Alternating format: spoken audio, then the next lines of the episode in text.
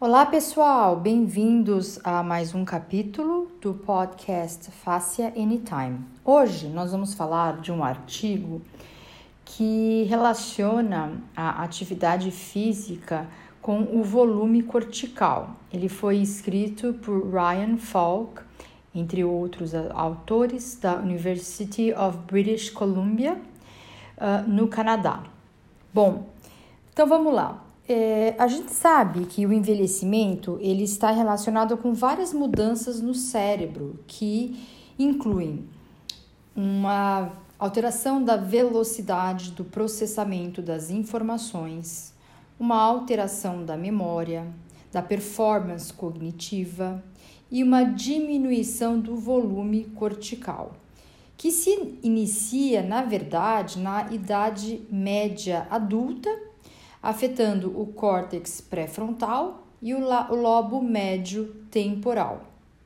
Mas a boa notícia é que mudanças na sua atitude ou rotinas de vida podem alterar esses resultados. Então, o que, que nós temos que fazer para uh, aumentar esse volume cortical? Primeiro, a gente precisa falar que o volume cortical é um aspecto integral da saúde cognitiva e de uma vida saudável cerebral na velhice. E está totalmente linkado com o tamanho desse cérebro. Portanto, em via de regra é o seguinte: se você tem um volume cortical menor, a sua parte cognitiva provavelmente não é uma das melhores. Vários estudos mostram que pacientes com Alzheimer ou demência apresentam uma diminuição desse volume cortical. Dois fatores estão associados com essa saúde cognitiva e essa melhora da função cerebral. Primeiro, a atividade física moderada para vigorosa. E o que seria isso?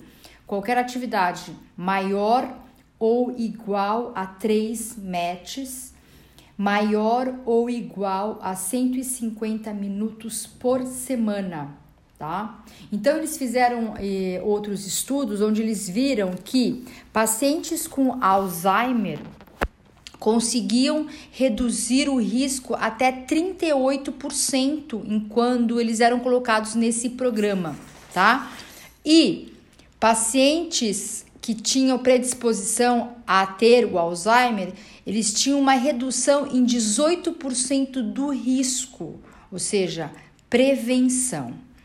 Então, a gente sabe que atitudes como sedentarismo, e sedentarismo aqui ele fala tudo que é menor ou igual a 1,5 metros, que é mais ou menos o que você gasta quando você está sentado, quando você está deitado, é uma atitude que vai diminuir o controle da glicemia tá? O que pode levar a uma atrofia cerebral, infartos cerebrais e, portanto, uma diminuição do volume cerebral.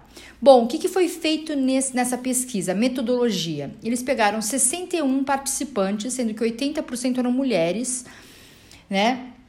E observar da idade média de 29 a 61 anos.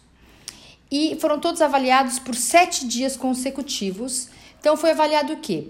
Primeiro, para fazer parte desse grupo, eles precisavam ter um histórico de osteoartrite, tá? Ou dor no joelho por mais de 28 dias. Aí eles faziam parte desses critérios e eles poderiam participar desse grupo. E aí o que, que era feito? Por sete dias era observado os seguintes aspectos. Primeiro era tomada a história geral, a informação demográfica, altura, peso, composição corporal e a função cognitiva. E por sete dias, eles colocaram no braço desses pacientes um aparelhinho que era capaz de trazer informação da atividade física, se ela era moderada e vigorosa, ok? Bom, qual foi o resultado ao longo desse processo? Esse, essa pesquisa foi feita, pessoal, de novembro de 2015 a junho de 2017, tá? Então, o que, que eles tiveram como resultados, que é isso que é o que importa aqui pra gente. Bom, sugere fortemente que a atividade física moderada e vigorosa está relacionada e associada a um aumento do volume cortical no hemisfério esquerdo e na região do giro frontal superior e na região do temporal. Tá? Repito, aumento do volume cortical no hemisfério esquerdo, na região do giro frontal superior e na região temporal. E aqueles pacientes com uma atitude sedentária, eles apresentavam uma diminuição do volume cortical.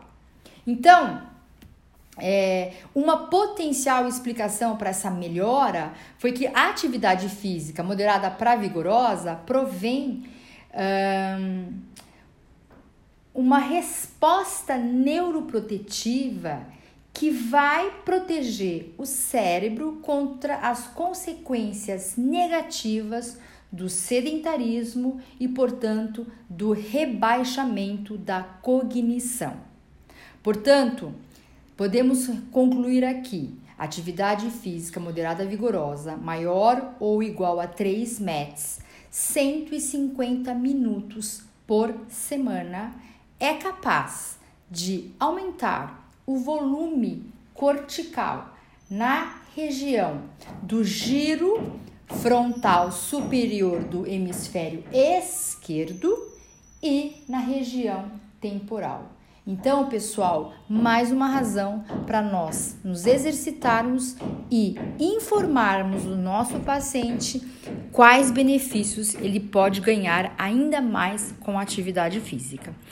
Esse artigo vai ser colocado na íntegra lá no grupo do Telegram. Se você ainda não está no grupo, vai no Instagram, na bio e faça parte do nosso grupo. Um bom dia para vocês. Um beijo.